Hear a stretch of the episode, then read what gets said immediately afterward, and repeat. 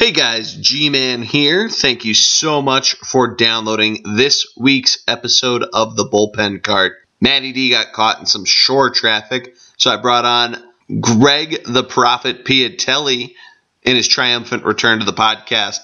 We talk this past week of the Major League Baseball season, hand out some player awards, talk about the Carolina League and our minor league segment. We also do Stadium Snacks, Bleacher Creatures, Crazy Baseball fans, and then we give our previews for both the NBA and Stanley Cup finals. So you're going to want to stick around to hear that. As always, please go like, share, and subscribe to the podcast. Thunder Blog Sports on both Facebook and Instagram at Thunder BLG on Twitter, and we are on iTunes, so please go subscribe there. And if you do have any Stadium Snacks, Bleacher Creatures, or any stories you want to hear us talk about, please DM it or just mention us on Twitter, and we will give you a shout out. But until then, enjoy this week's episode. Welcome to this week's episode of the Bullpen Cart. Happy Memorial Day to everyone. I am the G-Man, Jordy of Jordy Cannell, as always. And this week, I've got the man, the myth, the legend. I just simply know him as the prophet. Greg Piatelli, what's going on, man? You know, it was uh, a couple days off from the Cups, uh, now that it started again. Uh, pretty excited for it. We had the NCAA Lacrosse Championships this weekend, and uh, you know, good weekend in sports. Yeah, it was a fun weekend. We uh, I watched the semifinals. I did not watch the final today. I was flying back from North Carolina, but uh, Maryland won, correct? Maryland won the national title for both men and women. Ooh, shout out to Maryland. Yeah. Yeah, and then uh, Indy 500 as well, and uh, the Coca Cola 600, I believe it was that was also in Charlotte. Uh, but that Indy 500, did you see the crash? No, I honestly know nothing about racing, nor did I watch anything about racing. Was it bad? Yeah, you have to go look this up. If you haven't seen this crash, uh, one guy, I also know nothing about racing, but I guess, and it makes sense, there's certain parts of the track that everybody's run over so much that they have more traction. And if Right. you lose control of the car and go into the non traction parts, you really, it's almost like sliding on ice, I think, because they're going over 200 miles an hour. So one guy does that, hits off a wall, comes back through, and one guy hits his backside and takes off into the air. And then he's doing a flip and hits the side netting on basically where the cockpit is of this car because they look like jet engines and starts doing a side spin and his car basically blows Shredded up. apart. Yeah, you see like they're fireballs and somehow this guy walked out of it. No Which problem. yeah, no problem at all. Uh, but it, it was intense. I mean, go look up the highlight if you haven't seen it. Uh, it's all over Sports Center. I saw it on the news when I was at the airport this morning. But Greg, it's it's been a while since we we've gotten you on the pod. What's going on? How's everything? I know. I'm excited to be here. You know, things are going well. Um, you know, my uh, my cousins are playing currently playing in a high school national championship tournament right now. They're in the semis uh, against, or I believe the semis against uh, Hill Academy. So Oh, Hill, Hill Yeah. School, like in PA. uh, I, I'm not sure if it's the PA one or the one in Canada, but I, it would make sense to be the one in PA since National championship. Yeah, it's Amer. It's you know. um, but yeah, yeah, things are going well. Uh, like I said, Stanley Cup underway. Uh, things are starting to heat up, and the Red Sox made a little run this week. So Yeah, let's uh let's get right into it. Hot and cold teams. Greg, I will start with you. Are the Red Sox your hot team? the Red Sox are not my hot team. Ooh. Um, so my hot team is is the Los Angeles Dodgers. Ooh. Um, you know, they've five win streak five in a row here. Yep. You know, gain us some ground on the Rockies, only a half game back um, as of right now, currently. could be different by the time whenever whoever listens to this podcast uh, looks it up. Yeah, we're recording this on Monday night in the middle of game one of the finals. Uh, Pittsburgh just scored a second goal, and if you want to uh, try to timestamp that, it's about nine o'clock. LA did play today and win, so they capped their five games off. Yeah, so you know they've been doing well. Uh, little hot streak recently. Um, like I said, you know they had that big crash in the outfield. Uh, what was that? Earlier this week. Yeah, a little earlier this week, and then didn't really seem to phase a ton of them because uh, they had a sweet outfield assist today uh, in trying to run on uh, what's the left fielder's name? Corey, the rookie. I, Yeah.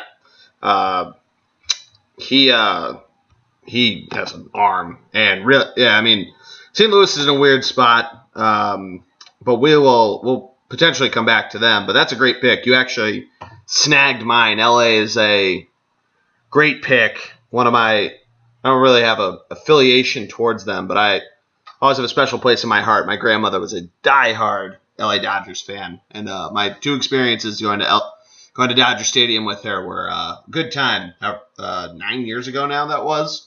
Wow. Yeah, good times. Yeah. God, Oh, my other one, my other one would be uh, if you really pick the same team, the Astros. yeah, that was going to be the one. I, that was my backup one. There you go, you got it. Yeah, the Stros also winners of five. They uh, had a big win today in a nearly football-like score, which uh, could be believable with the Houston Texans of 16 to eight over the Minnesota Twins. Well played. Yeah, you know, uh, you know, I know some things, but they're Was was Sam Bradford one of the Vikings? It might have been. Uh, yeah, might as well have been. Yeah, that's a really good point. We uh, we're, we might might be uh, might be able to make the pivot to football. But uh, so yeah, the the Stros had a nice little win today of uh, 16 to eight. They are winners, also winners of their last five games. Winners of seven of their last ten. And Houston is in a pretty nice spot right now. We've talked about this. I never really gone too deep into it, but they're currently up 10 on both the Rangers and the Angels, both of whom are a game below 500. And the Stros are, are where you want to be at this point in the season with a plus 74 run differential. And they're one of the only teams in the American League to not let up over 200 runs, which is about that June 1st sort of pull that you want to be at. Uh, along with them are the Yankees and the Indians. The Indians you might expect with the pitching staff they have, and the Yankees you might not expect just because you and I both questioned the end of their, their bullpen, or not their bullpen, of their rotation. Well, actually, I did. You didn't. I was gonna say, Yeah. Jordy, don't misremember history here. Yeah.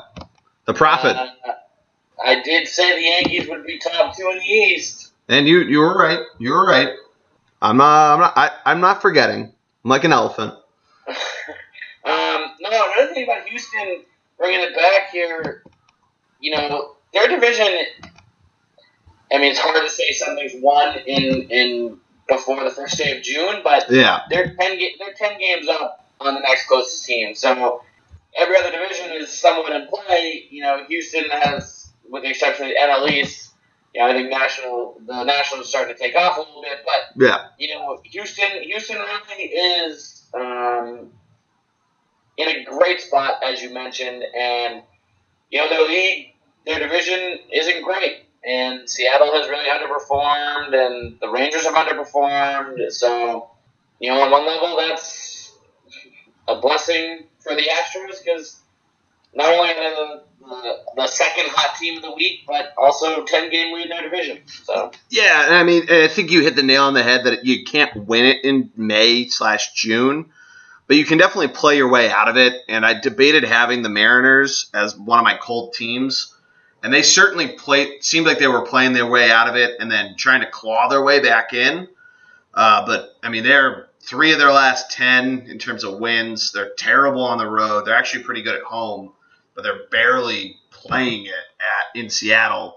Uh, so I mean, you could see a renaissance in June, but I mean, Houston is, is certainly putting themselves in a good spot, especially against a Orioles team that's been great so far, but they've run into a bit of a wall. Uh, I don't know if I'm stealing a cold team from you, but let's move right into that. Uh, Greg, who do you got for cold teams?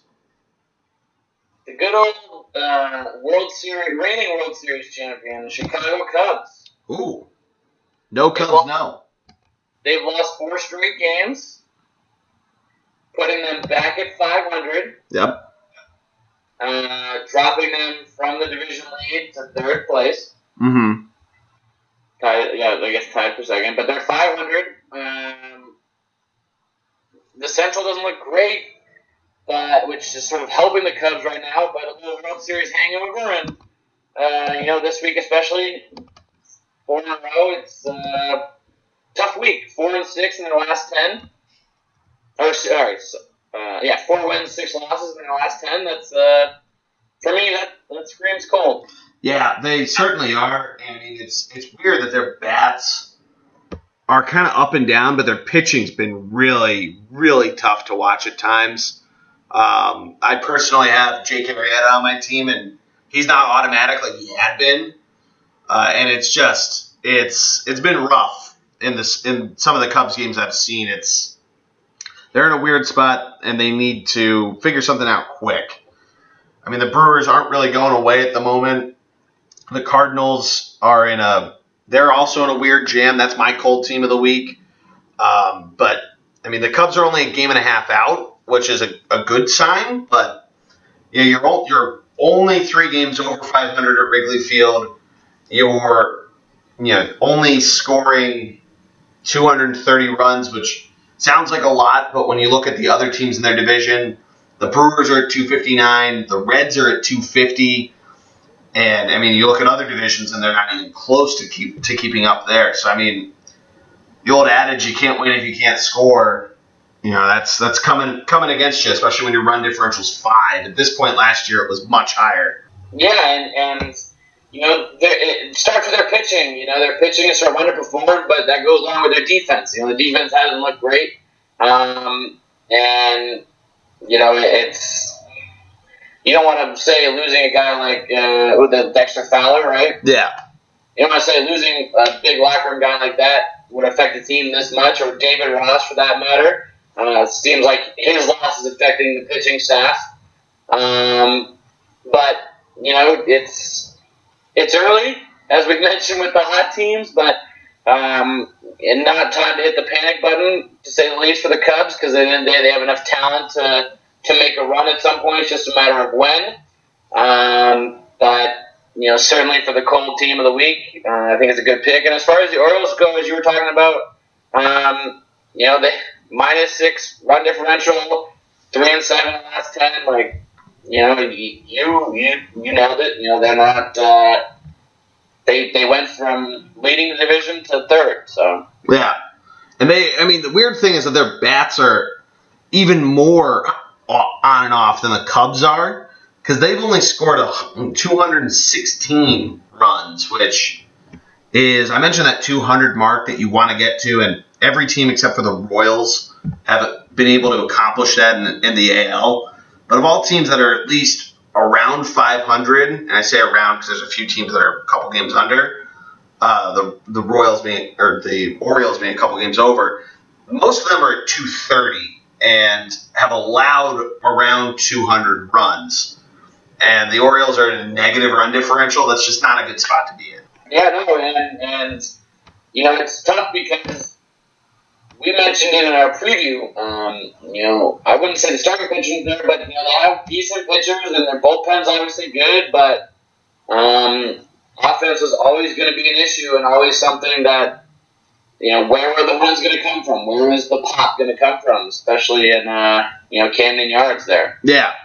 Yeah, that's, uh, it's tough to do. Uh, you can get some luck if you're playing fantasy or anything like that of picking one, but it's it's literally picking one. One player is going to do all the offense on any given night, and they can get it going. Great, it can help make up for your pitching, but it can only last so long and you're more likely than not going to see what you're having out of the Orioles. But yeah. But uh, let, us move on to the individual player awards. We'll start with the Roy Hobbs rookie or MVP of the week. confusing my movie characters, Greg. Who you got? MVP. MVP of the week. Um, you still there? I am here. All right, perfect. um, so I had a couple. Okay. Um, so for me, um, started out Jose Abreu. Okay. Now, I think you know last seven games he's had done fairly well for the White Sox. The team itself has done well. Um, you know, starting out here with his, just his power numbers alone, um, RBIs in the last week. Uh, you know, he had about looks like eight RBIs or six RBIs this week. Um, you know, his, his numbers are there. His average is up over the last week compared to the rest of the season. Um, but I want to switch it up because there's a lot of a lot of pitching players, or a lot of position players. Um, you know, Ervin Santana would be my pitcher of the week, but um, you know, I want to I want to give give some love to the to the bullpen guys. Yeah. You know, I feel like uh, we don't really hear much. I don't hear much on that end there for the bullpen guys. No. No, yeah, that's a good point. Yeah. Uh, who do you got out, out of the pen? Um, well, you know, I was gonna pick Tanner Roark from Washington. Mm-hmm. Uh, but you know, he went he went ahead and uh, today had a little, little bit of a rough outing today. A little bit of hiccup.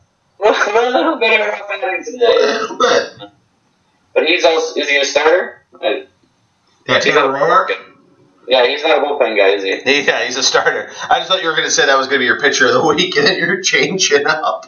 No. Uh, I, I, I, that was more of a challenge to you to give to find a, a bullpen, bullpen guy? Because As we said, or as I said, you know, you always give it to position players, and always give it to. Uh, Well, the position player is usually the, the MVP.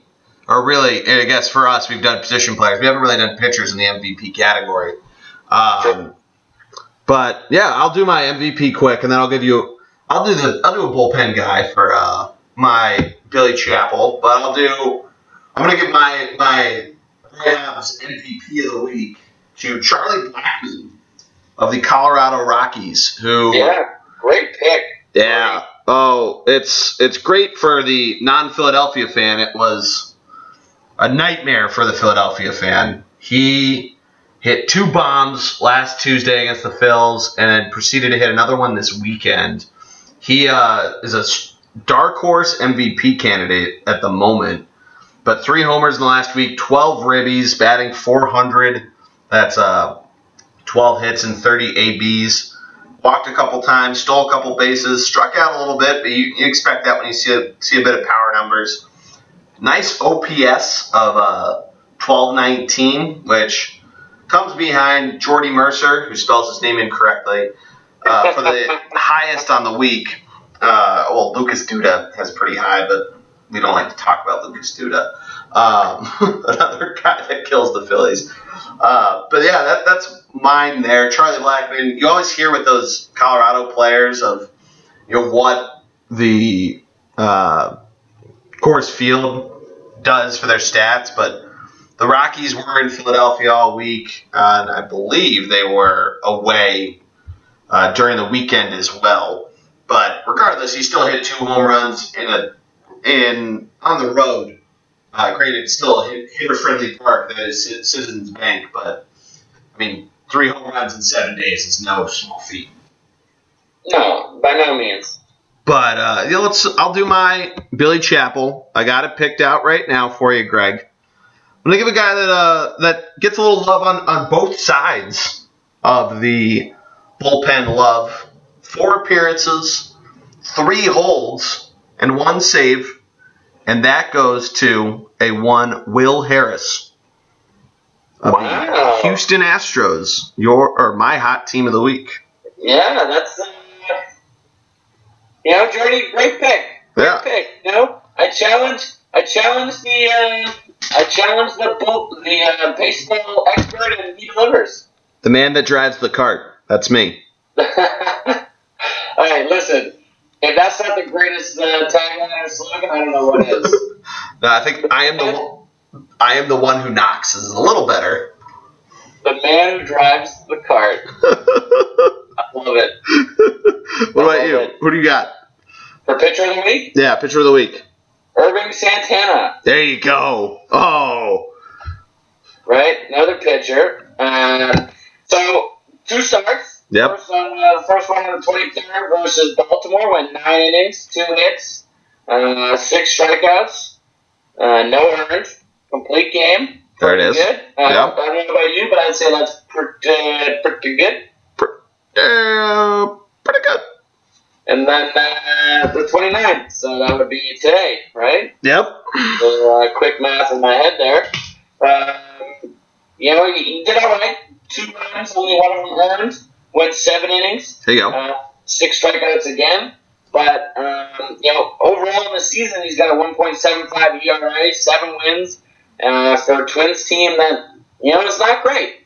So uh, you know, he's certainly doing well, and, and uh, he had a great week. So that's my uh, pitcher of the week. It's a good pick. I, I like that a lot. Um, if I'd done starter, uh, if I'd kept my starter, I would have gone with uh, Josh Tomlin, who. By the way, how can you get, let me get away with the Twins aren't doing well when they're in first in their division? Come on, Jordy, it was a test. You failed. Uh, I, I was gonna. I forgot to address that. I was gonna say they're doing a little better than uh, not so good. I tested you and you Uh, failed. Ah, it happens. All right. Sorry, go ahead. I was just gonna say I'd pick Josh Tomlin, who, well, he didn't have the, the big high strikeout numbers. He still had that shutdown stuff this week, uh, less than one whip and over 15 innings pitched, which is pretty impressive. Uh, same with Greinke, in, in who's really led the charge back uh, after a really shitty year last year in in Arizona. But let's do rookies. Henry Rowengartner. Listen, Tomlin's a great pick, um, and I agree. Greinke certainly is up there, but yeah, I think I think I'm happy with the choices we made. I think so too. You got to stay with your gut. Big fan. But rookie of the week, Henry Rowengartner. Greg, we'll start with you. Uh, Cody Bellinger. Yeah, there he is. I could not remember his last name before, but the man with the arm. Yeah. Uh, you know, he's he's he's doing well on the year. Um, you know, he's uh, 271 average, but you know, recently uh, this week specifically, uh, a couple games, he had multiple multiple, multiple RBI games. Uh, he strikes out a lot, which Mhm. is a big negative. Big negative, but Mhm. uh, other than that, like I said, he's got a couple RBIs and. Uh, you know, he, he does a lot for that team. Like you said, defensively, he's up there. Um, uh, my other rookie of the week is a bullpen guy. There you go. If I'm going to challenge the host, I got to uh, follow my own rules, right? Yep.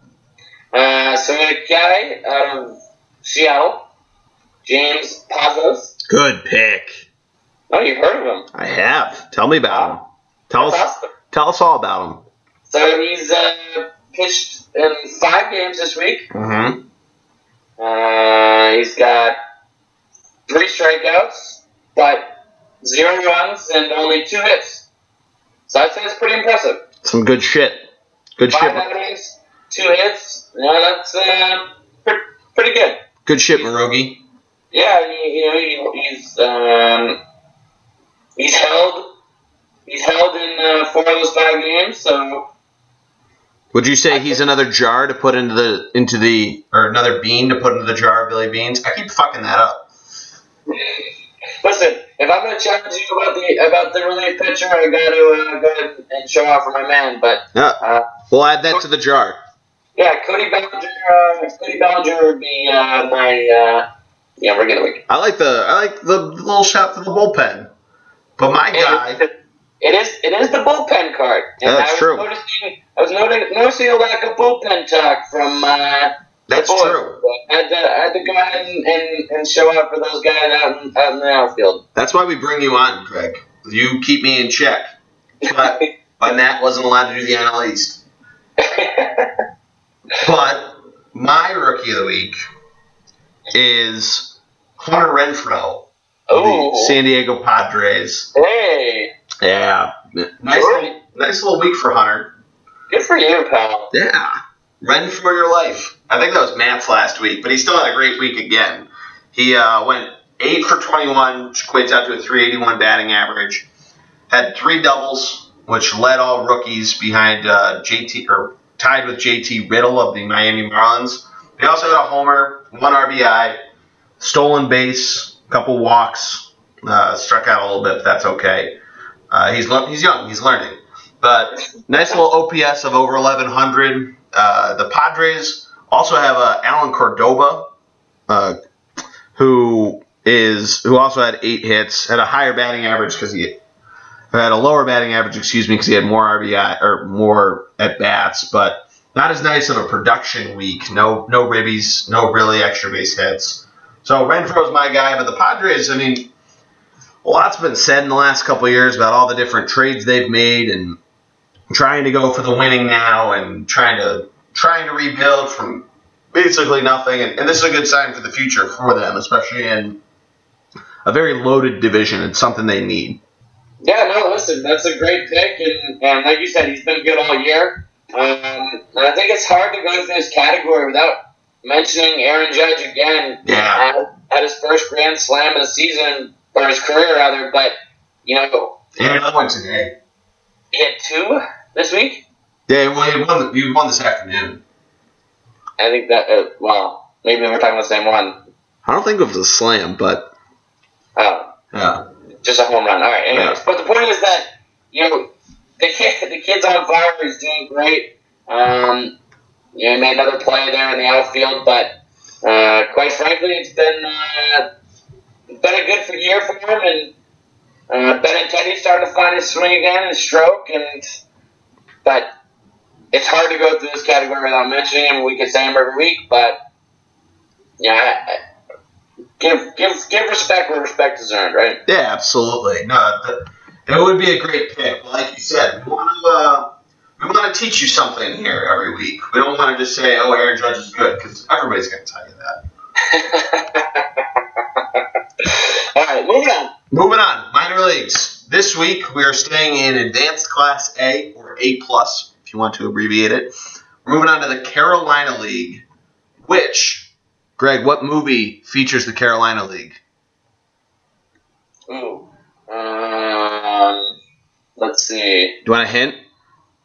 I mean, I didn't say the name of the award. on purpose. Yeah. Um, yeah, I'm just trying to blank on the movie here. I, I know, I know. Uh, Crash Davis. Yep. What movie's he from? Yep. Um, let's see. Oh, that's a good one. Jeez, Louise. That's the second time I've stumped a co-host with this question. Bull Durham. Yep. There you go. There you go.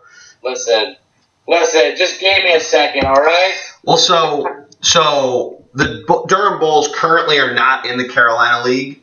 In the movie, they at the time were. Uh, they've since moved up to AAA. Uh, yeah, little little fun fact for you.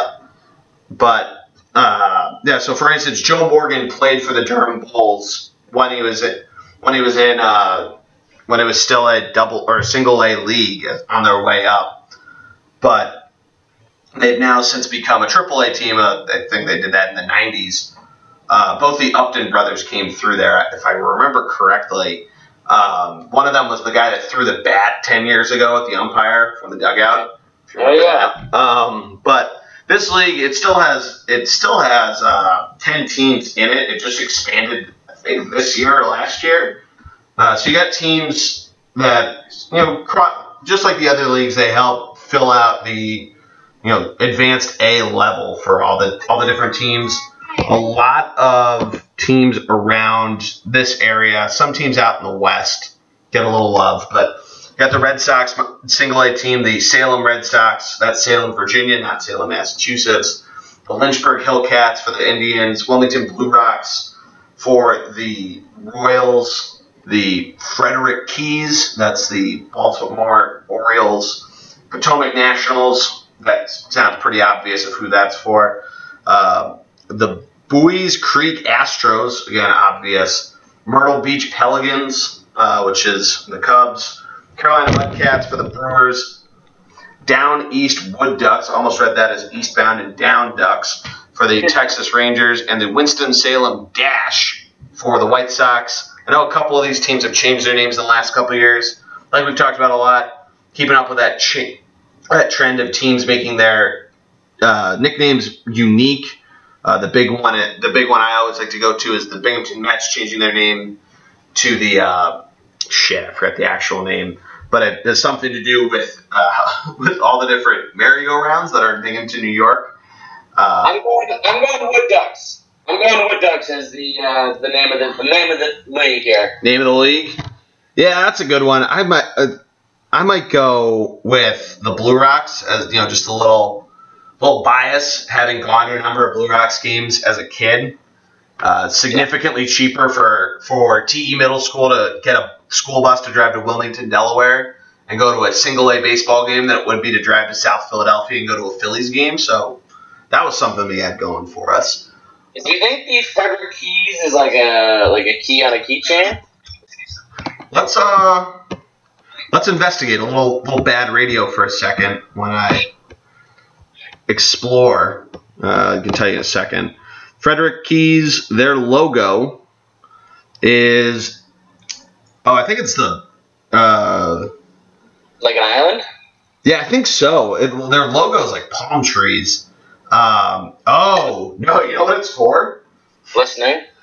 It is for their team mascot is Frank Key for Francis Scott Key, who is a native of Frederick County. And Francis Scott Key, of course, is the writer of the national anthem. So those aren't palm trees; those are fireworks. Wow. Those are they're the Rockets' red glare. Jordy, Yeah. hot. Nice job. Yeah. Oh yeah. So we, we all learned something today. The G-Man. Yeah. Wow.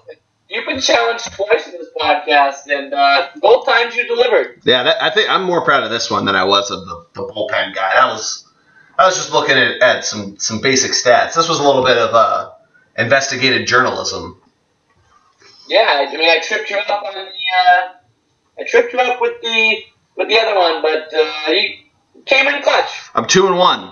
It's, Came in clutch. it's good for baseball. Listen, But- you can play, you can play my team any day. You can be my wingman any day. You see, they're making a second one, by the way. Top Gun 2, for those unaware. I'll blame when I see it. Yeah, that'll be interesting. Uh, but let's give out our award the Minor League Player of the Week, the Crash Davis Award. Greg, who do you got? Well, I think we're the same guy. Okay. For those out there, we talked about it before. Since uh, my knowledge on minor league isn't as extensive as Jordy's, and uh, you know, when you told me we were doing the Carolina League, I obviously went to the Salem Sox. Uh, hard not to go to the Red Sox. Um, and you know they got a guy on there, uh, Michael Chavis, who has been absolutely tearing the cover off the ball this year. Uh, he's got a slugging percentage of 695 Yeah. which is pretty pretty good.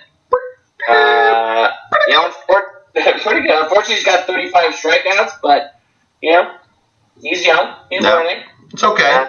Um, but you know, 41 RBIs and 357 average is pretty good. Yeah, it's not bad at all. I 12, um, homer- 12 homers. yeah, that's that leads the league. Um, I was gonna go with the guy that's batting right behind him in both average and in homers, and that is Ryan Mountcastle of the Frederick Keys. He uh, has 65 hits. He's played eight more games than Chavis, so he gets a little bit of an advantage there. But his batting average is, is uh, 25 points below at 332, 11 homers, 35 ribbies. He uh, actually has a few more doubles than Chavis does, but because of those eight extra games, he has 42 more at bats. So that's why his average slugging percentage and on base percentage is lower. Time out. There's some there's some math off there. 42 more at bats for eight games. Uh, what is that? It's Well, maybe not. yeah, that's like five at bats. Um, yeah, which does sound a little fishy. Maybe Cha- Chavis might have a couple pinch hit appearances. that's a little too much journals investigative journalism for us to to figure out tonight, though. Um, I hear you. yeah, but that that's why the num- the numbers are are here. But yeah, I mean the the uh, the keys are for those that didn't catch it before. They're the Orioles minor league team. Uh, so the Orioles, I mean, we've been giving them a little bit of, little bit of shit tonight, but I mean they're in a good spot in terms of their minor league system. You want to see some pitchers come up. I think we talked about that in our preview from back way back when. Um, but you know, this is it's pretty good. I mean, obviously, a lot of this is a couple years out. But when but when you have if you look at their top the top five batters in the league in terms of average, and three of the three of the five are on your team, you're you're in a good spot. Love it. Love it. But let's move on. Moving on. Let's do um, a little Red Sox talk. We haven't done this with you before, Greg. We, uh, I think we briefly touched on them, but you challenged me a little more at the Phils. But I want to get your takes on the Red Sox. All right. Um, you know, David Price came back today. Pretty good start. Pretty good start. Only won five, but first start out of uh, you know in the majors for the year. Um, had a couple minor league starts, but you know, Chris Sale going, going tomorrow or the day after is back in Chicago. But you know, quite frankly, the future is good. Um, the big issue with the Red Sox is their power numbers. Not a lot of home runs and and, and uh, not a lot of guys to hit home runs. You know.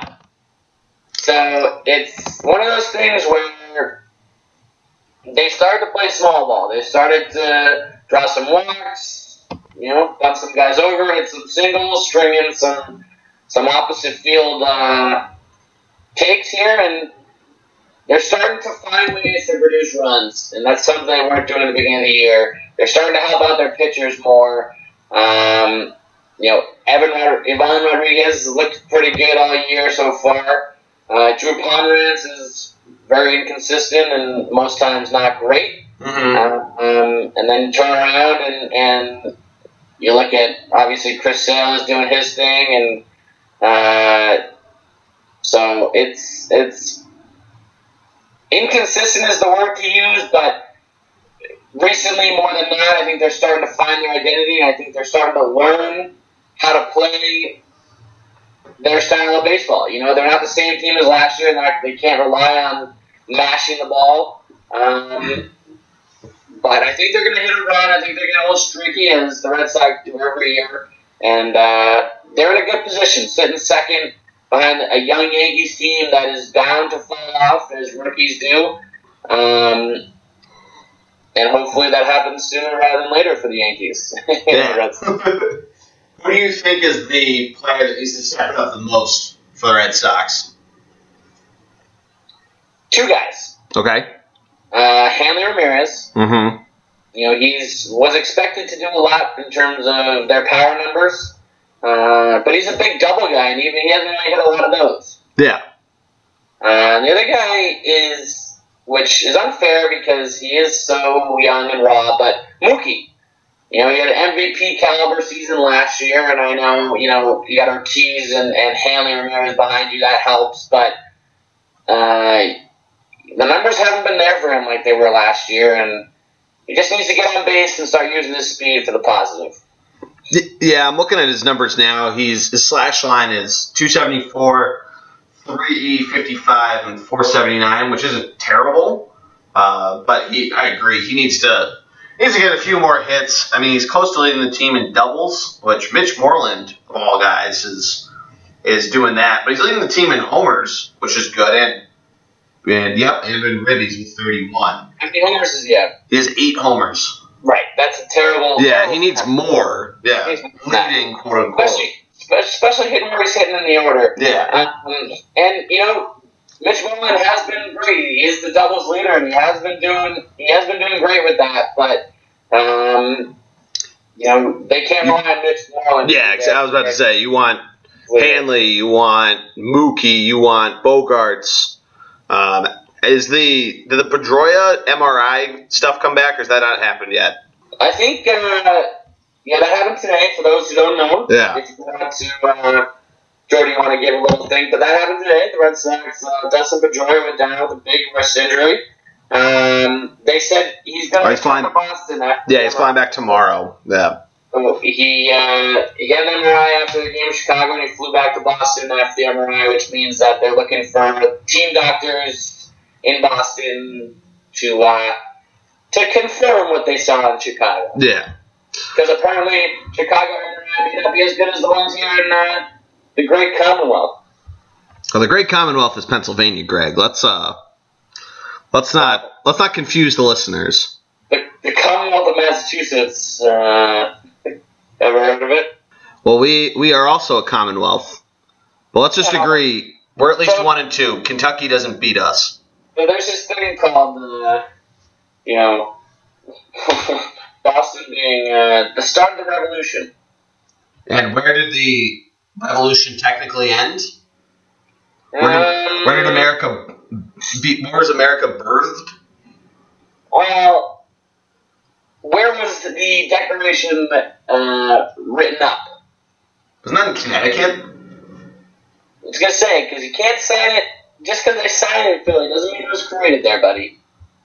Uh, I mean, it was written by a Virginian. Now, now we're including too many states. That's what I'm saying. Yeah, we're, let's not get Virginia in on this. Philadelphia can't hold. Philadelphia can't hold the. other side signed it here just because it's a central location. You know, at least Uh, At least the radicals up here in Boston started it, you know? They did the uh, Tea Party, revolt, uh, you know, it, it, anyways, yeah, off topic, yeah. way off. that's us. That's us attempting to talk history. No, but no, quite frankly, you know, Kimbrel's looking good for Red Sox. They're both Yeah, he's been great. strong.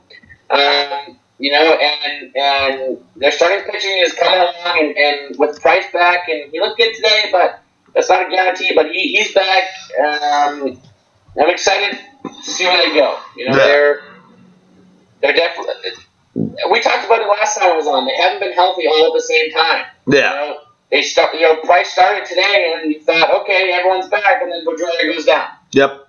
So it's and in they they say that Hanley's been battling something all year, which is why in the National League parks he didn't play first a lot, and they brought up a first baseman. Yeah, But uh, you know, it, it's it's one of those things, Jordy, where injuries can really really turn a season for the negative with all the hype. Uh, you know, you look at the Mets and their starting pitching, and um, it's just one of those things, man. Just one of those things. yeah, absolutely. Yeah, I'm glad we got your thoughts. Uh, I think they're definitely. Uh, in, I think they're probably in one of the better spots in terms of uh, a third place team, a non-division leader. I think, or no, they're in second now, aren't they? Yeah, let, let's not. They're in second here, pal. Sorry, I, I apologize. Um, but let's. Uh, I wanted to stave it off as much as possible, Greg. But let's let's get let's get at it. The Phillies had a really shitty week. They will not have won a series in the month of May, which is terrible. That's not great. I'll tell you that. That's not. That's not how you rebuild. That's not how you rebuild. It's been a, rough, rough week. Uh, I alluded to Charlie Blackmon. The Phils almost get swept in a four-game series. They stave it off in a 13-inning game on Thursday on Thursday afternoon in Philly. Uh, the Reds come into town, and I think thrice the Phillies take an early lead, and uh, twice they end up losing. Uh, they're currently losing to the Marlins 4 1, heading to the top of the ninth inning. Who knows about Miami's bullpen? But it's the Phillies are in an interesting predicament, if you will. You think losing Clint Buchholz would have helped them? Yeah, right? yeah, they. um, so when do you think they bring up their stud? which one? The uh, the number one prospect they got there. Well, uh, J.P. Crawford is no longer their number one prospect. He's actually been moved down. Oh, what happened? He has not been able to hit in AAA. Ah, He did really well in AA and got caught up to AAA in the middle of last year. Okay. and then never really got it going. Everybody kind of thought, all right, well, he got caught up in the middle of the year. It'll take a little bit. It'll be fine next year. And next year is here and is almost halfway over for the minor leagues, and it's still not better. He's he's still he'll still be good. He's still really young. Um, but they have a couple other guys. Dylan Cozens is a big name that um, most Philly people have probably heard thrown around now. Uh, he hasn't really been getting a ton of love up until uh, he started really killing the ball in AAA. Uh, but it's a weird. The predicament I was talking about is a weird spot they're in where you have guys like Cesar Hernandez who plays second base. You have Freddie Galvis who's actually starting to get it together. He, he's very inconsistent, but hopefully can get it together a little more. Um, and it comes into a question. You also have guys in the outfield that are they're earning their keep. The bats aren't necessarily terrible. They're not great by any means, um, but they're not like you know they're probably on a scale of one to five, five being the best. They're probably a two and a half, a little below average, but. Can I ask you a question that pertains to the Phillies? Yeah. Do they have a guy provide some pop? Yeah, probably Cozens, but who do who do you send down for him? I mean, you know better than I. Yeah, I mean that's that's the question. You know, Aaron Altherr is playing right field right now, and he's killing the ball. Cozens isn't really a center fielder, so you can't move really anybody into center field to take over for Odubel Herrera. And Howie Kendrick's coming back and and should be good. He was good before he got hurt. Do you try one of these uh, Kyle Schwarber, let's teach you a new position thing? You might be able to. I mean, that's the one thing that the Phillies, I think, are, are very afraid of getting burned on because they tried doing that the opposite of, well, I was going to say maybe moving to first base, but Tommy Joseph's coming on a little bit.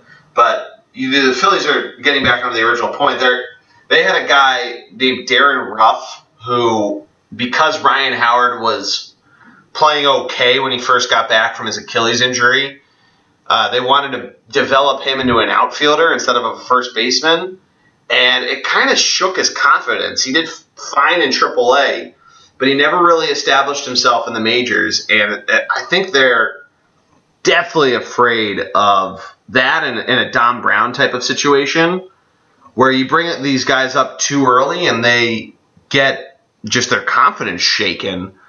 Um, I mean, Dominic Brown had a couple good years in him, but he, it wasn't sustainable. And I, I think they're afraid of that. I don't think there's a reason to be afraid. But I, I still think you keep them down for a little bit, and then in July and August is when you really start pulling them up. Yeah. Uh, you don't really want on June 1st to be really shuffling the majors and the minors. Uh, get closer to the 40 man roster, or maybe even just wait until September 1st for the call ups to really start messing around with that. Because also, then you might have to send some players through waivers or designate them for, through assignment, um, which can get messy. But I yeah, think it, it, it, comes down to do you trust the minor league system enough to develop him? You know? I think you do at this point. I mean, that's been their plan. I think the big question though is really the pitching. Uh, the ma- the starters really have not been anything to write home about. None of them look extremely confident. Some do at times. Uh, Vince Velasquez being a, a pretty prime example. Uh, Nola looked good off his first start in Pittsburgh, that game last week that they really just couldn't get the bats going, and he loses a 2 1 game to Chad Kuhl. But, I mean, the bullpen's starting to maybe come around. I'm not sure. Joaquin Benoit approved of Pete Mackanin talk, calling a clubhouse meeting, so, I mean, they're, they're just in a weird spot, and I think they get out of the rough patch and, and start to right the ship a little bit. Um, I mean, this this series might be a real wake up call against Miami, where if you really can't get it going, uh, what do you want to do in terms of the Phils themselves? But I mean, I, I think it's not a blow it all up or start really tinkering around type of situation. Yeah, no, I hear you. And and moving on from Phillies here a little bit, do you think that the league in general um, is getting away from the, the long ball? Yeah, it's a weird you're it's a weird spot they're in. There's some talks of whether or not the balls are being juiced or were they, and now they're not juiced. Um, I, I don't know if it's necessarily getting away from it. I, I think that. Yeah, explain that one to me. What is balls being juiced? You're saying that they made them lighter? I it's hard to explain like ball what balls like what I'm saying balls a lot. Um, uh, what it is of whether or not it's the core they're using, they're basically making them lighter, um, and thus making the ball easier to hit out. Um, but the Major League Baseball doesn't necessarily define if they are aren't doing it, um, if they're basically tweaking with it. But either way, everybody's using the same baseballs, so it doesn't really make a huge difference in terms of one team getting a competitive advantage over another. But going back to your question, I think a big thing we've seen is the Royals win the World Series with a small ball team.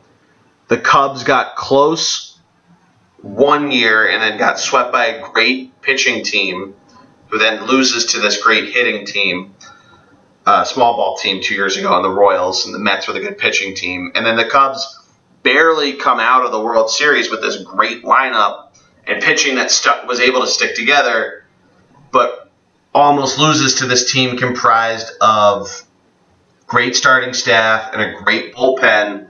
And granted, a great lineup. Don't get me wrong. The Indians have had a great lineup last year, and it's it's doing the job right now. But I think you're starting to see that make a ripple onto the league.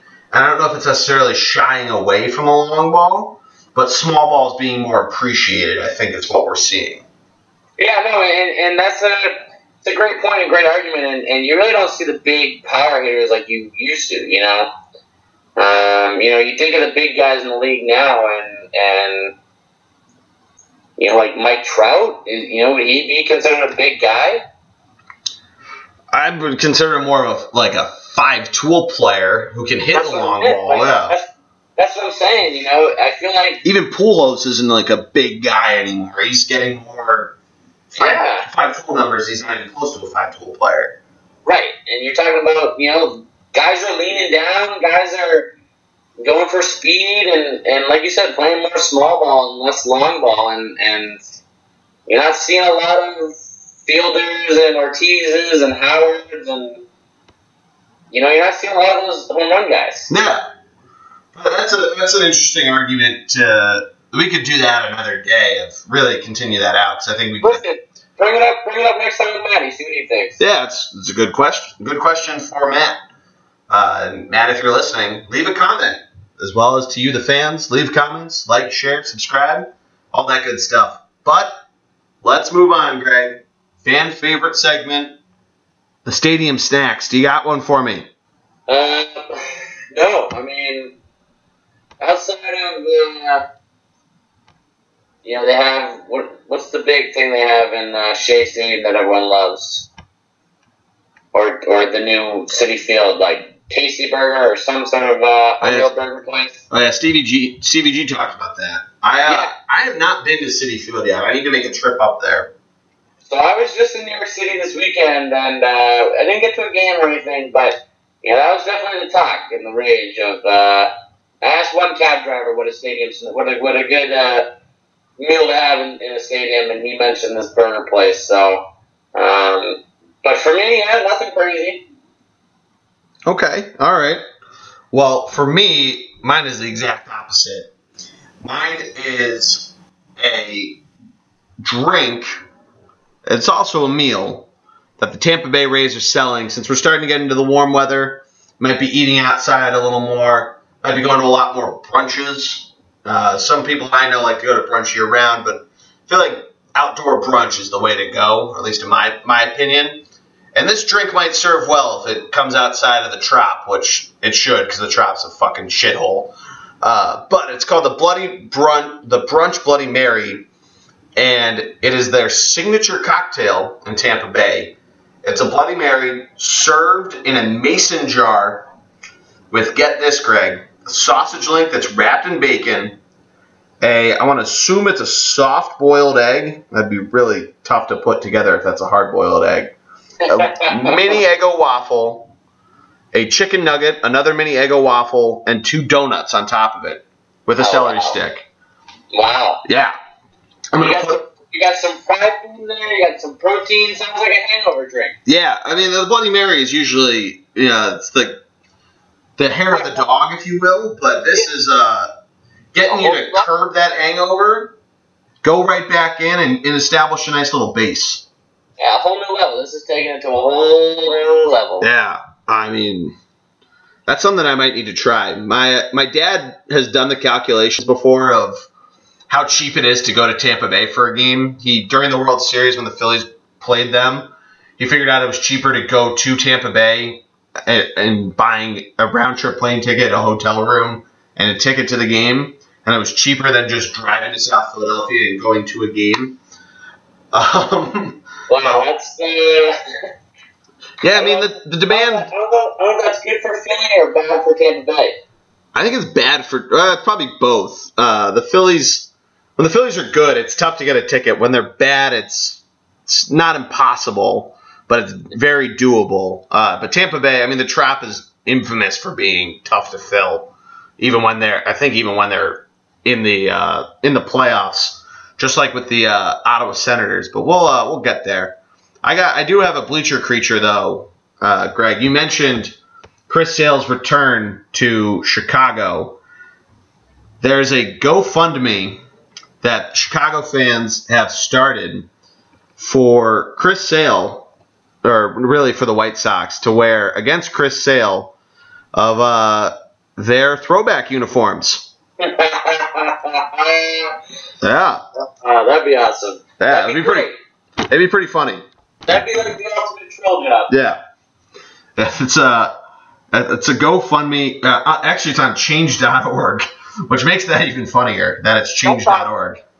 That's awesome. Um, that's that's great. That listen, that was awesome. That's great. I love that bleacher creature. I wanted to be surprised by it. I'm glad that uh, that's my that's my honest to god in moment reaction. that Greg Greg was giving me some unsavory threats, and I told him, "Do you want to hear it?" When we were pre-show. No, it's good to be surprised. Yeah. Like uh, it makes you work too because you got to describe it more. Yeah, That's all. So. For those who don't know, Jordy, you want to inform what the throwback jersey with Chris Sale means? yeah. So last year the White Sox wore these, and you can kind of see where where Sale is coming from, but. a Little just general sports lesson. Uh, most sports back in the day were very properly dressed, and you see this still in golf, where you, know, you wear the golf shirt with a collar. Back in the day, golfers actually wore jacket and tie. Um, soccer players used to have collars on their shirt. Now they have like a kind of high collar. Uh, but so do baseball teams. They, I mean, basically, if you, you really think about a baseball jersey, the uniform itself, it kind of looks like a suit. You're wearing a belt. They used to have collars, as did these Chicago White Sox jerseys that we're going to wear last year. Right. And Sale was scheduled to start in one of these games and didn't like the jersey, so he cut the collar off. And the White Sox and Major League Baseball suspended him for a game because he tampered with a jersey.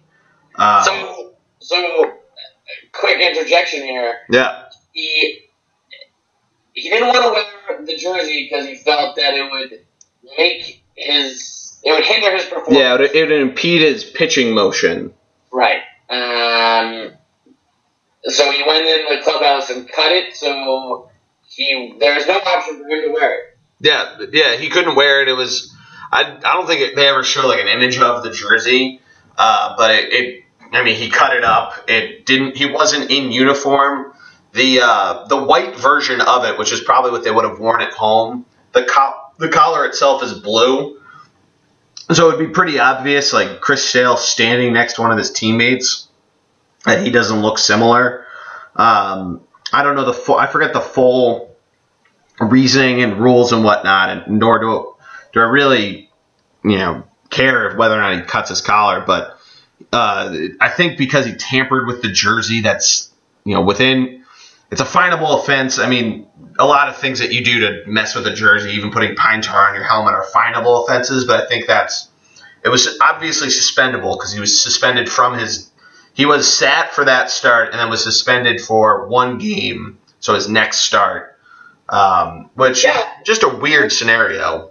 Yeah, and his message was simple. You know, if if the organization organization cares more about ticket sales than actually winning a game, it wasn't something that he wanted to be a, a part of. Yeah, Um, and that's you know it's tough because at the end of the day, people got to remember, you know, it's all about money in every every aspect in every organization, every you know, every phase of, of professional sports. Um, you know, it's all about revenue and bringing in money, and that's why they players players hold out and, and cause lockouts over it. So Yeah. um, That's why you know, it's of Tito's- It's why- one of those things, you know, where, where it's good to see someone take a stand for What they for believe in. Yeah, for something that's not money. You know, it's good for people. For good I mean, the, I think the fans enjoyed it. Uh, at the same time, it was 50-50. Some people were saying he was a big baby, and other people were saying, you know, good for him for standing up for, uh, you know, winning a game rather than making money. Yeah. And in turn, the White Sox, I don't think this is why they traded him, but in turn, the White Sox decided, hey, let's uh, try to reload the system, and they traded him to the Red Sox. But this would be it would be interesting to see them actually do that. Uh, funny troll job. But you have a bleacher creature? No, I mean, uh, there was a was a Phillies fan who dove and made an unbelievable catch. Yeah, you saw that? Yeah, so Oh. I thought honestly I thought you were gonna come up with that, uh, and you can sort of describe it for those who didn't hear it. But it's always good, you know. You, you see a lot, especially when baseball is the only sport.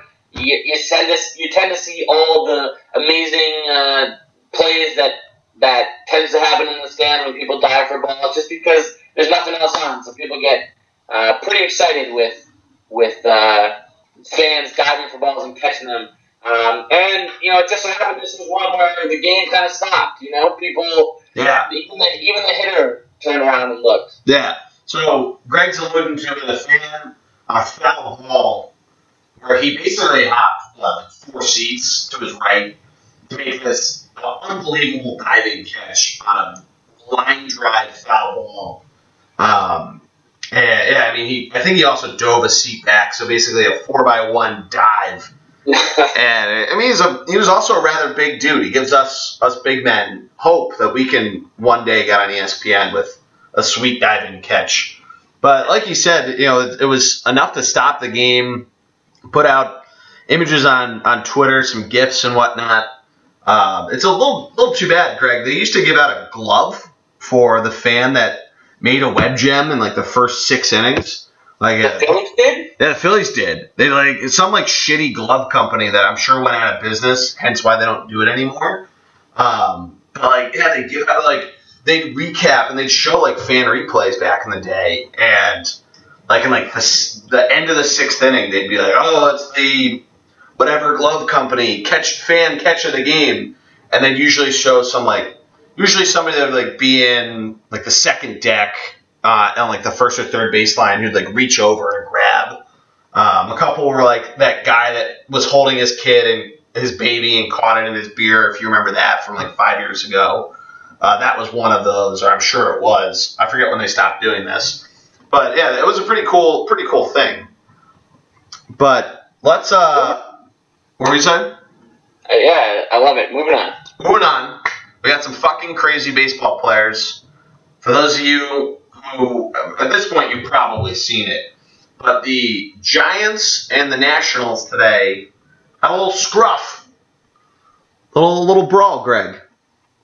A little old-fashioned, uh, old school baseball. Yeah, literally old school. Uh, uh, we got Bryce Harper getting tossed at by Hunter Oh, he hit. Strickland. He was hit. Yeah, he was hit.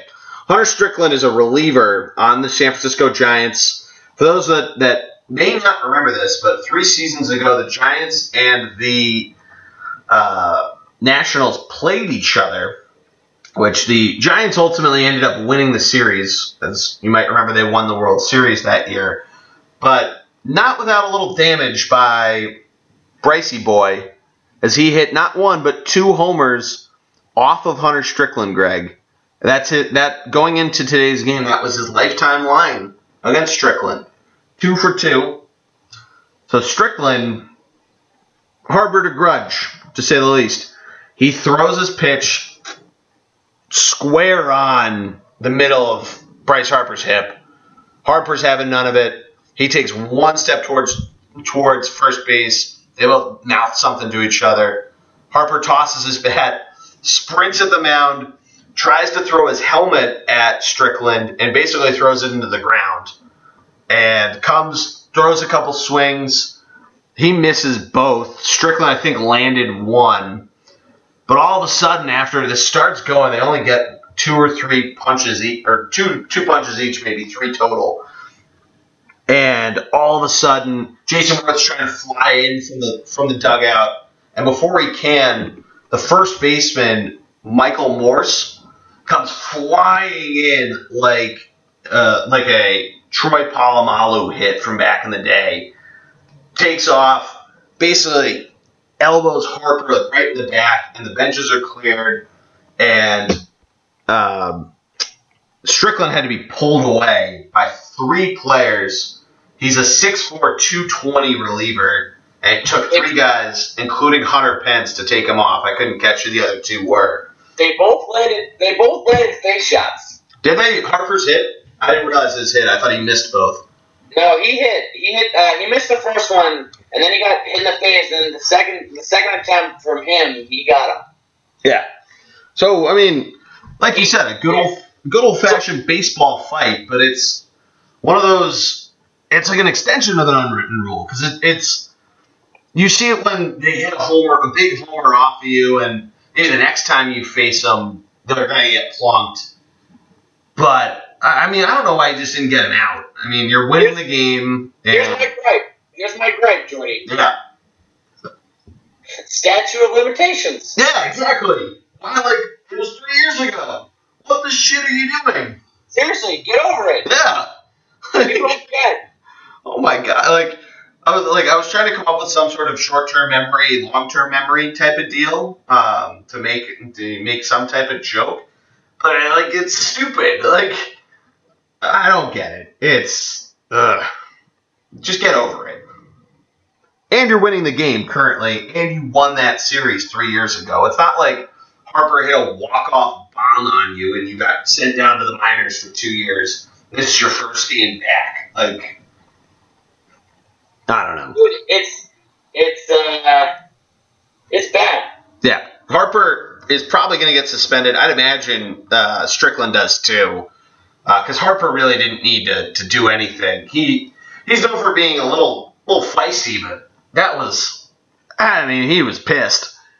Uh, no, and you're right. It, it's it's it's the combo. You know, it's it's why are you hitting someone three years later, and on the other hand, Bryce, you're a superstar in the, in, in the league. You, you have to expect to get hit. Yeah. You know. Especially like he comes off for the last couple of years of the whole make baseball fun again. There's that Yeah. video that's going around of him like at a kids baseball clinic saying no participation trophies. Like you're running your mouth off. You're having a nice a nice year after having a not so nice year last year. Like you have to expect that that some people are going to try to get chippy with you to get you to react, and now you're going to miss. I mean, maybe five games because of it. Yeah, it's silly. It's it's silly, and and honestly, if you watch it, it, it looked like both guys were hoping for the team to to co- you know because when you see when you see someone charge the mound, they, everyone else gets in pretty quick. Yeah, But in this highlight, Buster Posey stood there. yeah, for those who haven't seen it, like Buster Posey, the catcher for the Giants, didn't go after him. Like he just stood at home plate. The infield guys took them a little bit to get in there. Uh, Yeah, they landed two hits each. Like, Yeah, even took the Nationals guy. They they both took four or five swings plus a helmet throw. Like, you know, the I guess- umpire's the first one to yeah, I guess Bryce Harper's that bad. Yeah, the umpire's the first one on the mound. But I guess Bryce Harper's that bad. I mean, I don't know. It's it seems like one of those things where both of them were sort of expecting their teammates to come in before they got some shots off, and then Yeah. once they realized they could start throwing some real punches, which you don't see. Because most of the time when people charge the mound, it's just a big shouting match and let's jump around. Yeah. Um, but yeah, There were some hits. I mean, uh, not just some- the punches. People are flying in. Like, I don't know if it's because you waited or what it is, but like, it got intense quick. and it's not like I mean, it's not like they're huge rivals, are they? I wouldn't say so. I mean, I think that's. I don't think they played each other in the playoffs since the I think in 15, I think that that's when the Nationals fell apart at the very end, and Papelbon and and Harper fight. Uh, 16, I don't think they faced each other last. No, I don't. I don't even think the no, they didn't play each other last year. I don't think because the Giants lost to the Giants beat the Mets and lost to the Cubs. Yeah, so they wouldn't have played the the Nationals and the because then yeah, the Nationals would have lost to the Dodgers. Yeah, so they haven't played each other since that series, and then they only play each other two more times every single year. So yeah, I, I wouldn't call them rivals. No, but and it's so it's weird. It makes it even more weird. But Yeah. uh, let's move on here. What's the next topic? So we're gonna shift gears to we mentioned the Stanley Cup final. Greg, let's uh let's get your preview. Stanley Cup final. Let's, We're- let's go NBA first. You want to do NBA first? All right. NBA finals starting Thursday on ABC. Cavs Warriors round three. Greg, what do you think? Uh, I think if if we're being honest, Mm-hmm. I think it's not going to live up to the hype. Yeah, I'm really afraid that it's going to be because even last year, when you think about it, Game Seven was really the only good game.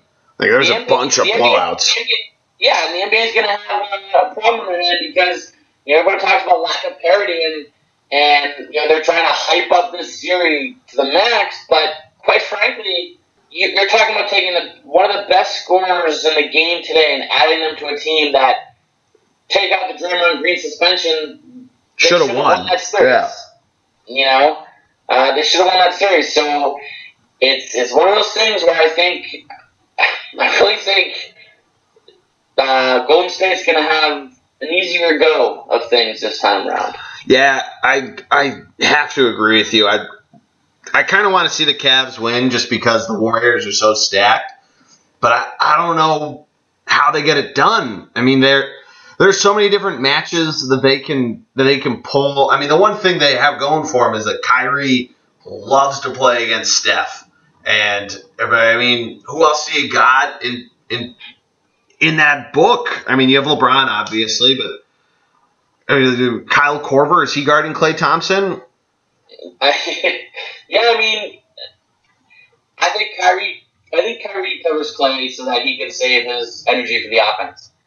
Uh, and then that means that someone like JR or who knows is going to have to cover Steph, um, which is a scary thought. Yeah, But you know, I think the Cavs, yeah, the Cavs defense is going to be put to the test a little bit, and you know, I the playoffs we've seen already this year have been 130 and 100, and you know, it's been high scoring. So I wouldn't be surprised if something similar happens uh, for all these games. Um, but like you said, you know, I, I along with a lot of people, um, on the one hand, want to root against Golden State just because of uh, everything that Durant and the super team stands for. yeah, But on the other hand, from a personal standpoint, I am not a fan of LeBron. And I don't know if I want to root for him to win yet again.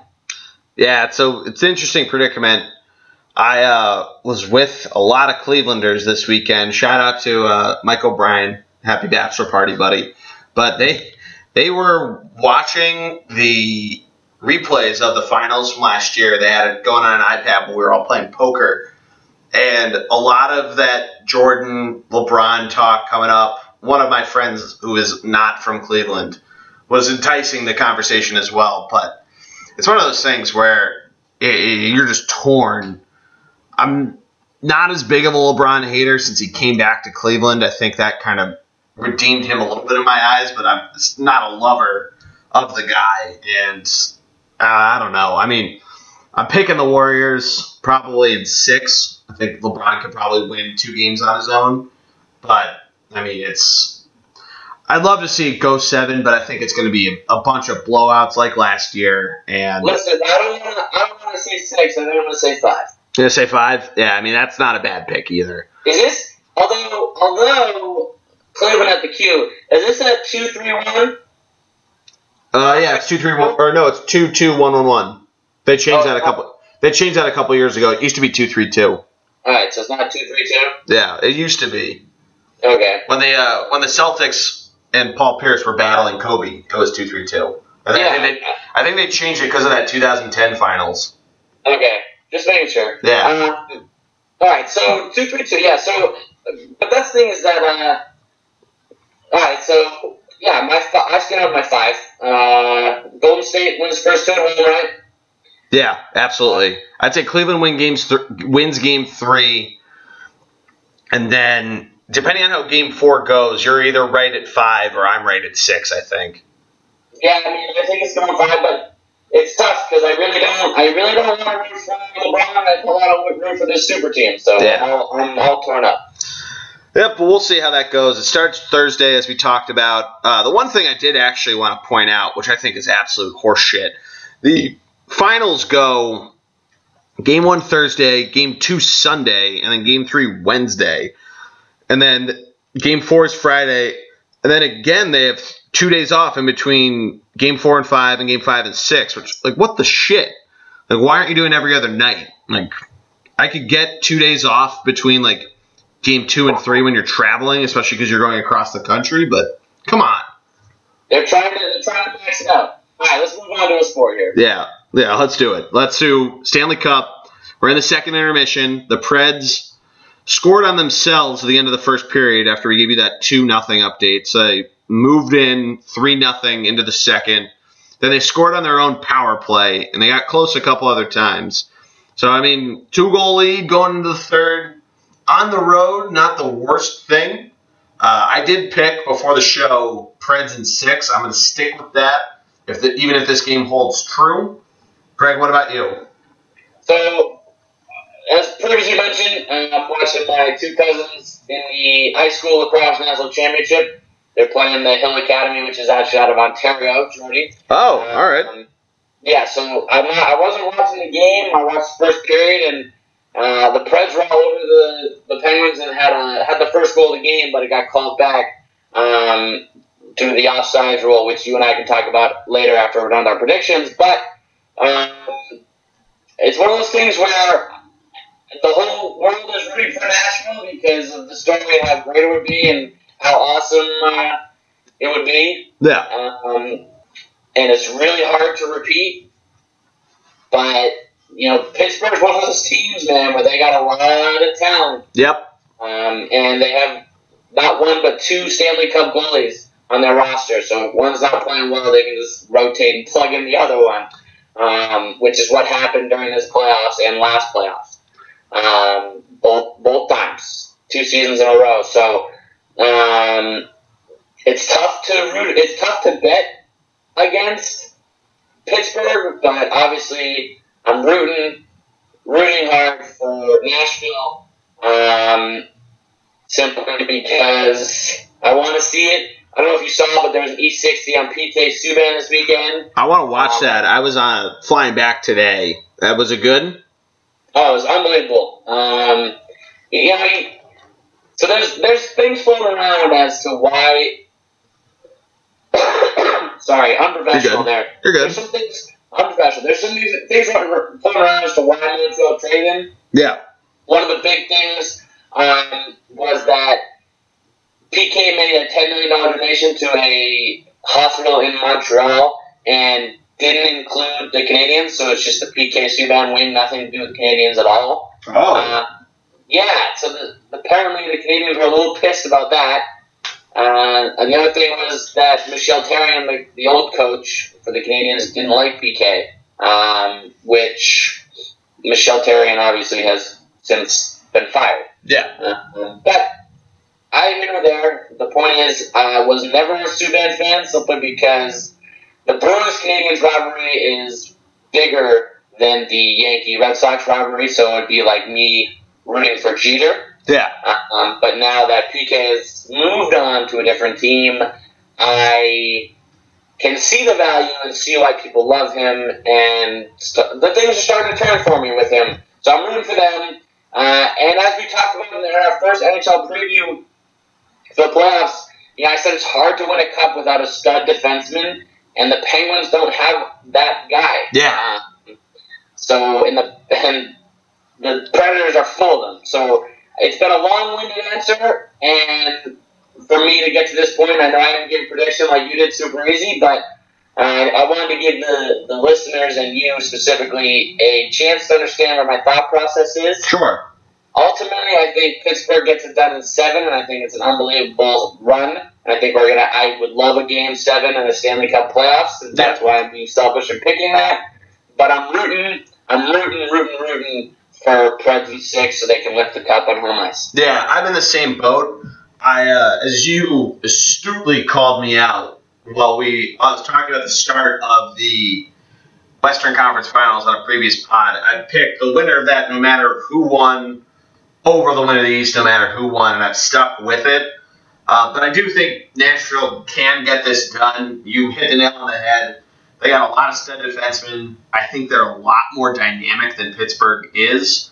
I think they can match up with Malkin and Crosby pretty well. I want to I want to see a, a fuller highlight of this because we were going back and forth as the offside that got the goal called off, which is really, really just picking, you know, just really nitpicking the the call. Um, but Emily, my uh, lovely girlfriend, has been watching the game at her parents' house in Harrisburg and said that completely changed the mood of the game. Uh, hence the 3-0 lead at the end of the first period. But my my big thing of, of picking Nashville is the dynamic. I also think Rinne is he's on a tear right now in terms of how well he's been in net. You hold up a great Blackhawks team to basically nothing. They didn't score a goal for the first two games in Chicago. And most people had the Blackhawks winning it all. Yeah, yeah. I, I, if you had asked me at the beginning of the playoffs, I texted my cousins that live in Chicago. You know, I think they're primed. They came back before the series even started, saying they didn't look too good down the stretch, but I mean that's all. You can also just chalk that up to the, the last few games going in. The Penguins didn't look very good going into the playoffs. From their last ten games, lost the Flyers twice, a couple other teams. Uh, I think they were five and five in their last ten going in. So I mean, it's not necessarily the worst indicator.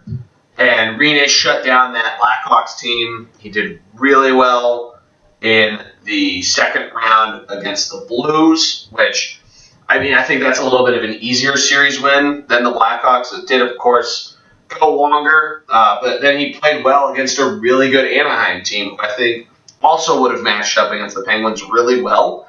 Um, a little more. That's that's a little more bang bang offenses going up against each other versus one of the better offenses in the league in Pittsburgh versus one of the better defenses in the league in Nashville. But the reason why I'm going in six is kind of like what you were talking about. Uh, six would be on home ice for the Preds. And the, the big thing that Nashville has going for them is that they're nearly impossible to beat in Nashville. And to say it goes seven would either be saying they just trade blows until game seven, winning on home ice, much like the Penguins did in Crosby's first cup win, um, which is possible. Uh, I'd personally like to see them pull one out on the road, which is why I ultimately said six. But I also think winning game seven in Pittsburgh against a team that's that seasoned, like Pittsburgh, might be where you fall short. So I think if it does go seven, I I would make a you know single game wager on Pittsburgh. But I think Nashville has the tools to win game two, I think, on Pittsburgh's ice, and then just close it out at home and hoist the cup. So it's funny we have so much thoughts, and it's funny you're you're picking with your heart, and I'm picking with my uh, with my brain. Yeah, I really hate the Penguins. I picked them to win the East, but I ugh, I cannot see Sidney Crosby lift the cup. Listen again, uh, you know, I'm uh, picking my brain, and if it, like I said, I agree. If it goes seven, I don't. I'm not sure they can. I'm not sure that Nashville can get it done on the road in Pittsburgh, but um, I'm I'm I'm, I'm a fanboy rooting for Nashville in six. But it's tough because at the end of the day, you know, Nashville's lost a couple of their big guns. Yeah. And everyone knows and Mike Fisher. He, he's he's hurt. He's out. You know, he's well, he's in the lineup tonight. He started No, but- tonight. But I mean, he's like he's not 100. percent You know, he missed. Yeah, I, I was about to say I want to look at the highlights and, and see how he played. A couple other guys are missing, um, but You're yeah, you're right. They're they're missing a few dudes, and it it'll be interesting. The third period's about to start now. I'm excited once we wrap things up to just kick back, watch this this play out, and uh, see how it goes. Yeah, no. So uh, I'm going. I'm going. I'm going Golden State five. and I'm going Pens and seven. I'm gonna go Golden State and Preds both in six. Love it. Love it. Yeah. And then uh, quick golf news. Rory McIlroy missing the Memorial this weekend, so I'm a little bummed about that. That's always a fun tournament. Uh, but that's a that's a quick golf update. But let's Wait, wait. Time out. yeah. You did a golf update and didn't mention Tiger Woods getting a Dewey this morning. Uh, I didn't want to mention it. It's breaks my heart, Greg. I have the Tiger book that I've been reading. It makes me want to finish the book oh so much more because it's just, it's literally Tiger wrote it with a ghostwriter, and it's like Tiger's talking to you about this week at the Masters in 1987, and it's incredible. Like when the moment that I've gotten to read it, um, I've been bummed. I've taken four flights since I bought the book. I've only been able to read it on one. One I was incredibly hungover for, so I couldn't read. The other I read. and then to and from Charlotte, I had crying babies that that was impossible to read with that going on. So I haven't really gotten as much time to read this book as I've wanted to, but it is incredible. If you can find this book at, at a Barnes and Noble, especially if you love Tiger, uh, it's definitely a good read. But I mean, I Let's, think let's not let's not gloss over all the negatives about Tiger too that people are doing recently here, huh? Yeah, I mean, the thing about I mean the thing about the DUI is I mean it's obviously pretty bad, but like Stephen A. Smith calling him a lost soul, like Jesus, man, like I know you're Mr. Hot Take, but that's I mean he hasn't been. It's not like he was doing great and then all of a sudden this derailed him. Like he said earlier this last week, oh I, I haven't felt this great in years. Which some people took as he's back, and other people said, "Oh, did he tweet that from bed?" Um, in other words, he, he had not started his day. Um, but I mean, I, I got the joke. I just didn't want to laugh. Sorry. oh, thanks. Really, uh, really, really boosting my self confidence there. Well, listen, it's tough because you know you're talking about a guy who cheated on, cheated on his wife with many, many, many women. You're talking about a guy who Yeah, I mean, he he's already done a lot to become the lost soul. he treated, deal- he treated he treated some women not so great, and he left Ooh. two kids without a father figure. Well, I mean, I'm sure he's still involved, but Yeah, he sees his kids a good amount. He But I'm saying, you know, it's it's now his now now his kids are growing up in a divorced household, and it's a tough scenario to be. it's not fun. I'll tell you. Listen, I was a huge Tiger fan before everything went down, just like everyone else. And, Yeah, You know, Tiger's great, and and or he was great, and he had this squeaky clean record, and everyone everyone was all on board, and then the whole social social media thing hit, and it goes back to the age old argument. Like if if Jordan grew up in a time with social media, he probably would have been vilified like Tiger has been recently. you Yeah. know? yeah, I agree. It's it's definitely a a shitty predicament to be in, but he already put himself pretty far into the into the self dug grave, if you want to call it that. Um, but I think, I mean, it's almost the icing on the cake today. The mugshot is a, it's not a it's not a fun sight to see.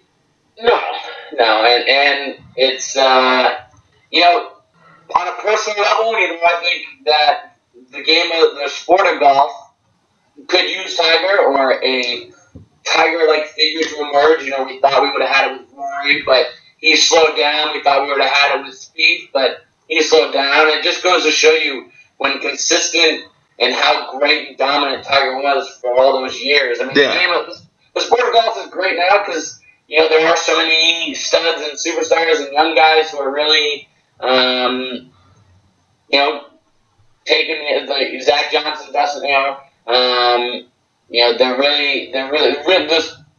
The sport is really starting to have some superstars and there's a lot of parity, but the fact that Tiger was able to do what he did on the course for as long as he did is very impressive, but it's hard to overlook some of the off the off the course issues. Yeah, no, it's definitely not glossable, uh, if that if that's even a word.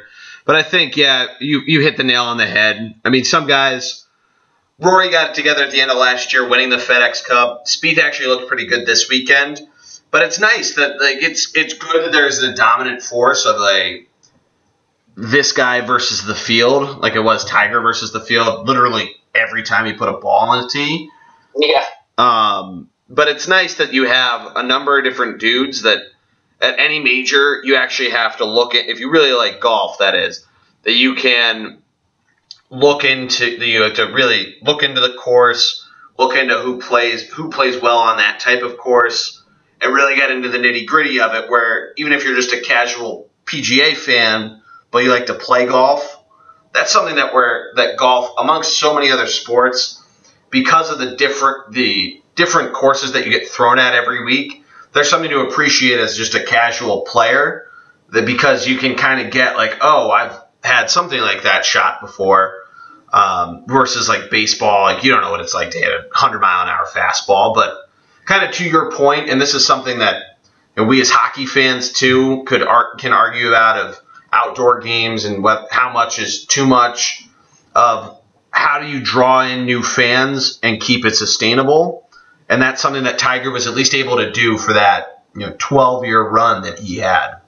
Yeah, and, and without going any further, because this is a baseball podcast and playoffs, but like, yeah, I agree with everything you just said, and that sort of dominance is very rarely seen in sports, and I, you know, we were young for most of it, or some of it, I should say, but you know, it, they say players or, or, or athletes and images like that come along only so often, and I think we saw one. Yeah, absolutely.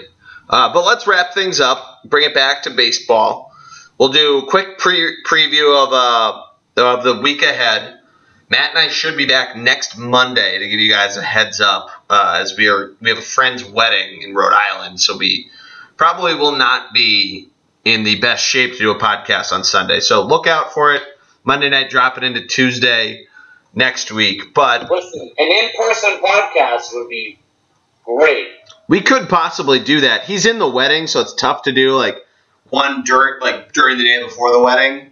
Uh, day after might also be tough. Granted, we could just drive together, uh, but that's no internet, so that's a little tough. But let's uh, well, that's that's discussable off, off air. But looking at the week ahead, uh, a lot of these series started today with Memorial Day, but I'm to go for a weekday series for you guys to keep an eye out for. I'm to go with the, the Houston Astros and your AL Central leading Minnesota Twins.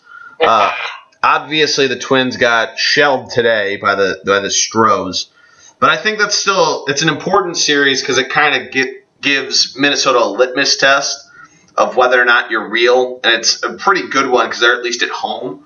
Um, I'm not sure who started today for them in the 16-8 loss, but it'll be interesting to see how they rebound with such a young team. Yeah, no, and, and like you said, are the Twins for real? And I feel like they had a similar start. Was it last year or two years ago? It was two years ago. Yeah, and uh, fell off sort of All Star break and after. So it'd be hard pressed, interesting to see what you know where they go for the rest of the year. Um, but yeah, I mean, I think you're right. I think that's a good series to watch. Uh, Chris Sale, um, probably so this podcast will come on Wednesday morning or Tuesday night late, so Chris Sale will be uh, that night. So hopefully, well, Tuesday morning. Tuesday morning. What? It's Monday night. Dropping it tomorrow morning. Tuesday right. morning. Sorry, I thought it was Tuesday. Yeah, no. So. Um, hopefully people get to hear it before him. But to watch that start, which should be a good one. Yeah, that should be interesting. I don't think that's on national TV, which is unfortunate.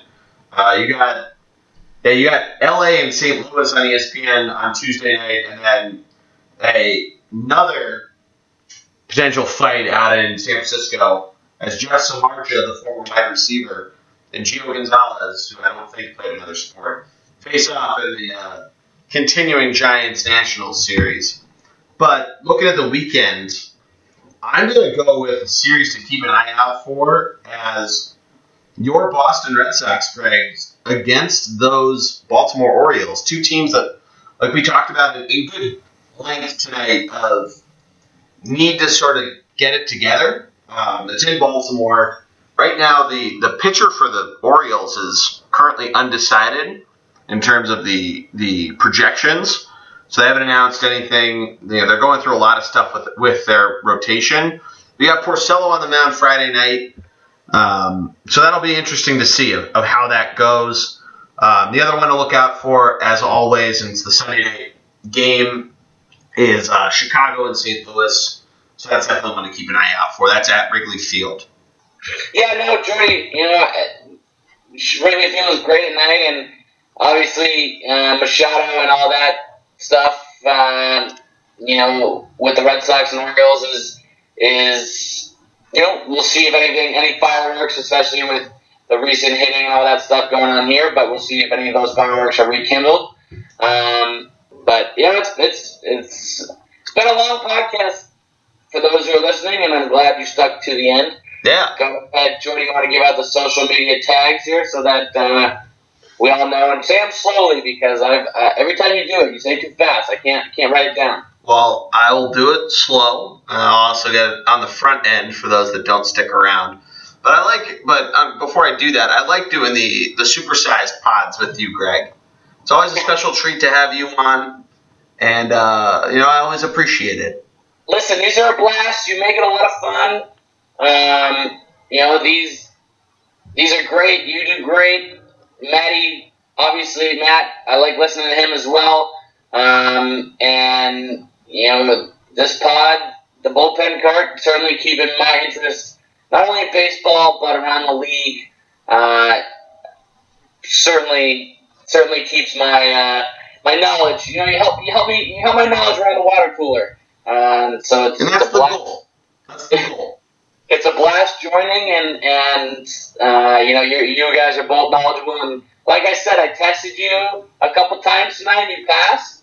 Um, you didn't pick up on one thing, but I'm going to go ahead and chalk that one up to you were distracted by the NHL playoffs, which is the Stanley Cup final, I should say, which is good, good to uh, a good thing to be distracted by. So I'm not going to hold that one against you. So uh, two for two in the tests. Well, I'm glad to, uh, pass in flying colors. But like Greg said, please go find us on social media. We are Thunderblog Sports on both Facebook and Instagram. And then our Twitter handle is Thunder BLG, like Thunderblog, but no O at the end. So go give us a follow, a little like, share, you know, our posts, our podcasts on Facebook, on Twitter, give it a retweet. Subscribe to us on iTunes.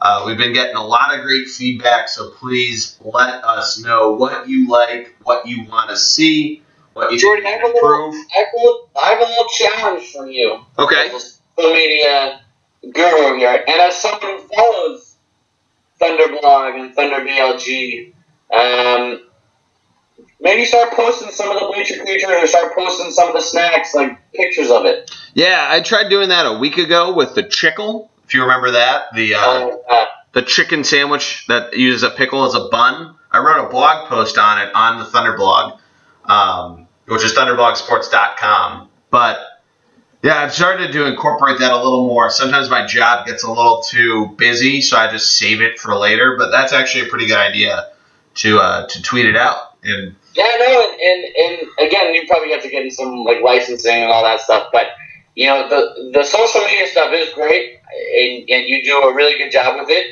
Um, but sometimes I yeah, there's some holes. no, no, not holes. I just want to see some of the bleacher videos. You know, Yeah, no, no, no, that's a good call. And this is what I'm talking about. You know, if you and if you do, I'm talking about you, Greg, and to the fans have Bleacher Creature Stadium Snack. Please DM it to us. Uh, tag us right on the uh, the various site, and we'll give you a little retweet or repost and give you credit. So that's always good. But I want to wrap things up here, Greg. For the Thunderblog and the bullpen cart, I am Jordy Cannell with my boy Greg Piatelli. Thanks again for listening, everybody. Have a good night.